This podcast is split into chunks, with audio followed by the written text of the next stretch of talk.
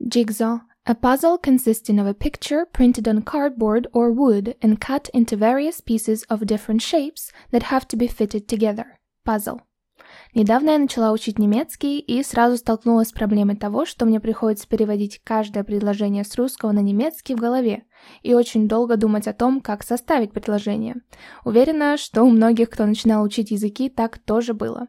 К счастью, это абсолютно нормальная ситуация, потому что на начальном уровне у нас не так много практики и знаний о языке, чтобы не задумываясь выражать свои мысли. Если вы только начинаете учить язык, то переводить в голове – это отличный способ начать говорить сразу небольшими предложениями. Особенно это полезно, если вы знаете основные структуры предложений и можете их использовать в разных ситуациях. Например, в испанском испанском языке, если мы хотим сказать «мне нужно поработать», дословный перевод будет не совсем правильным, но если мы используем одну из структур и скажем, например, «tengo que trabajar», то у нас получится верное предложение, и мы понятно донесем мысль до собеседника. В целом, дословный перевод обычно не самый продуктивный способ начать быстро и хорошо говорить на языке, потому что в иностранном языке, который вы учите, может просто не быть такого концепта, или его понадобится объяснять как-то иначе. Зачем вообще переживать по поводу всех этих структур? К сожалению, если их игнорировать, то собеседнику придется приложить намного больше усилий, чтобы понять нас, а это скажется не только на коммуникации, но и на отношении собеседника. Возможно, вы согласитесь, что сложно вести долгий диалог с человеком, которого вы не особо понимаете, даже если вы оба говорите на родном для вас языке.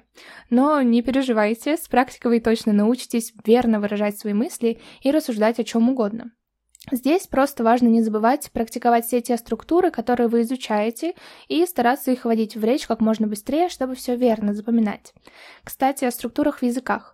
Я часто замечаю, что в разговоре на иностранном языке люди стараются говорить так же, как и на родном, то есть использовать сложные обороты, добавлять различные конструкции и все такое.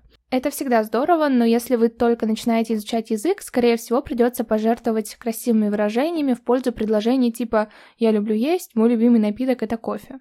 Вместо того, чтобы, например, сказать «жизненный опыт дал мне понять, что напиток, который всегда приводит меня в чувство по утрам, это горячая чашка чая». Жесть, вот бы, конечно, мне и в реальной жизни так говорить по-русски. Конечно, я утрирую, но чаще всего наша цель в иностранном языке – это эффективная коммуникация, поэтому обычно проще сказать свою мысль обычными словами, а не строить трехэтажные предложения, как у Толстого. Если ваш уровень позволяет уже говорить такие предложения, это круто, но, скорее всего, вы не переводите это все в своей голове с родного языка. На высоком уровне обычно редко приходится прибегать к переводу, и вы просто думаете на иностранном. Но как же тогда прийти к этому? На этом этапе вам придется переехать в англоязычную страну, но не физически, а контентно. Вы наверняка слышали вот эти истории вроде «ну, я не особо учил английский, просто песни слушал, сериалы смотрел, и как-то само все получилось». Прозвучит странно, но это действительно работает. Представьте ребенка, который только начинает изучать язык. Чем он вообще занимается? Часами смотрит детские мультфильмы, слушает окружающую речь и в целом постоянно потребляет контент на языке. Во взрослом возрасте эта задача даже немного проще. Вам не нужно заново пытаться понять все эти концепты нашего мира, вы уже знаете, что такое одеяло, одеяло и чем оно отличается от подушки, тогда как ребенок сначала должен познакомиться с этими предметами и начать их отличать. Скорее всего, вам будет сложно сразу включить сериал на иностранном и начать его понимать, и это, конечно же, нормально. В этом случае нужно просто идти по пути ребенка, начать с мультфильмов и простых концептов. Я, кстати, недавно начала смотреть «Свинку Пеппу» на немецком и была в шоке от того, сколько интересных и полезных слов они там реально используют. Как только вы начнете спокойно понимать детские мультфильмы, вы сможете перейти к любимым фильмам и сериалам и потихоньку начать понимать и их. Кстати, если вас тянет переводить каждое слово, которое вы слышите, но не знаете, рекомендую просто забить на них. Если слово реально полезное, вы услышите его в контексте примерно миллион раз и начнете понимать и без переводов. У меня даже бывает такое, что я использую какое-то слово в разговоре, хотя вообще никогда не смотрела его перевод и только где-то видела, и потом я его проверяю в словаре, и оказывается, что это именно то слово, которое мне было нужно. Языки — это реальная магия, друзья. Возвращаясь к тому, как начать говорить на иностранном, как на родном, у вас должны быть референсы. Я не могу сказать ничего в прошедшем времени, если я никогда не слышала, как оно строится в немецком, меня просто никто не поймет. Референсы языка можно найти везде – в мультфильмах, кино, сериалах, музыке, социальных сетях, книгах, чатах компьютерных игр. Чем больше вы видите и слышите и читаете на языке, тем очевиднее для вас становится правильный вариант того, как выразить свою мысль. Я помню, что в испанском я даже не учила какие-то времена и правила их использования, я просто вспомнила, что слышала, как они используются, и стала их применять в речи. В языке вообще как будто очень мало места для контроля происходящего на самом деле. Можно зубрить правила и всякие слова часами, но все равно забыть большинство изученного, но если сфокусироваться на понимании контента, то грамматика и лексика отходят на второй план и запоминаются в контексте. С большим количеством референсов вы сами станете своим референсом для языка, и уже не понадобится сверяться со справочником каждый раз, когда вы хотите что-то сказать. Вряд ли, если вы услышали фразу I don't know примерно 50 раз, у вас получится сказать ее неправильно. Кстати, такие фразы, которые вы постоянно слышите, могут стать отличным способом проверить себя, когда вы говорите о чем-то другом. Например, если вы точно помните, как сказать то же самое I don't know, то вы еще можете сказать I don't understand и I don't remember, просто потому что здесь используется одна и та же структура. К сожалению или к счастью, в языке сравнительно мало структур, и с помощью них мы можем выразить безграничное количество идей и мыслей, поэтому если вы знаете основные структуры для разных времен и концептов, вам будет просто сказать то, о чем вы думаете. Иногда меня спрашивают, зачем вообще нужна грамматика, если можно и так объяснить свою мысль, и ее все равно поймут. В целом, если вас понимают без проблем, это отлично. Но всегда есть шанс, что вас поймут немного не так. Проблема языков в целом состоит в том, что каждый в любом случае по-своему интерпретирует то, что слышит.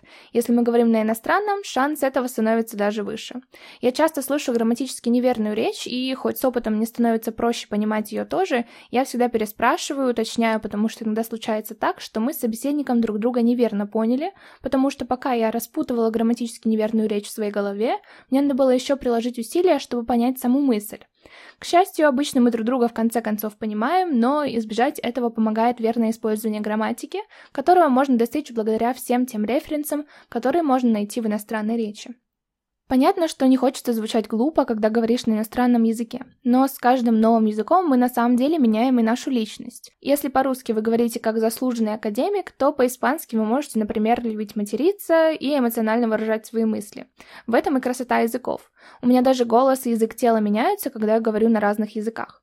Именно поэтому я лично не вижу смысла в том, чтобы пытаться звучать на иностранном языке как на родном. Под изучением иностранного языка подразумевается и изучение культуры и особенностей народа, который на нем говорит. Даже чувство юмора носителей разных языков может отличаться. Поэтому задача изучающего иностранный язык – это не быть собой в переводе, а стать хамелеоном и примерить на себя немного другую роль. Это проявляется даже в самых небольших концептах. В русском языке, например, сейчас часто говорят «жиза», когда хотят сказать, что понимает собеседника. И можно перевести это на английский дословно, например, как «I can relate». Но эта фраза звучит не особо натурально. Если часто смотреть мемы на английском, то вы быстро заметите, что англоговорящие люди просто скажут real. Именно с помощью Именно поэтому дословный перевод будет менее продуктивным способом коммуницировать с помощью перевода, ведь так будет сложнее звучать как native. Возможно, все, что я рассказала, звучит очень сложно и долго, ведь для такого результата нужно много взаимодействовать с языком, и именно поэтому лучшая рекомендация — это влюбиться в язык и в контент на нем. У меня есть даже отдельные соцсети, где я только читаю и смотрю контент на определенном иностранном языке. Если язык становится частью вашей жизни, вам становится проще понимать и говорить на нем. У детей, которые только учат свой первый язык, нет перевода на какой-то другой язык. У них есть контент и много-много референсов того, как звучит верно, сложно, и со временем все это как будто отпечатывается в голове, и сказать иначе кажется почти нереальной задачей. Не зря я использовала слово «пазл» в начале подкаста. Язык складывается из таких маленьких кусочков тех фраз и конструкций, которые у нас есть, и когда мы говорим или пишем на языке, мы выбираем из них. Можно представить родной язык как пазл с картинкой какого-нибудь замка, а иностранный как пазл с картинкой пляжа. Вряд ли вы попытаетесь использовать один кусочек пазла с замком, чтобы собрать пазл с пляжем. В какой-то степени это ограничивает, ведь некоторые вещи приходится дополнительно объяснять, если слов для них нет в иностранном языке.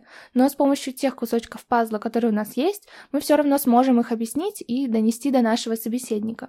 Собирая референсы языка, мы собираем все нужные кусочки пазла и потом вкладываем в них идею, не переводя дословно свою мысль с родного языка.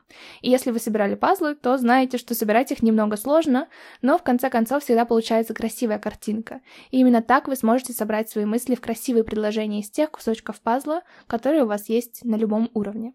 Спасибо, что послушали этот выпуск подкаста «Полин, переведи». Я надеюсь, что мое видение того, как комфортнее и приятнее изучать языки, поможет и вам собрать тот пазл из иностранного языка, который поможет вам просто и красиво коммуницировать на языке.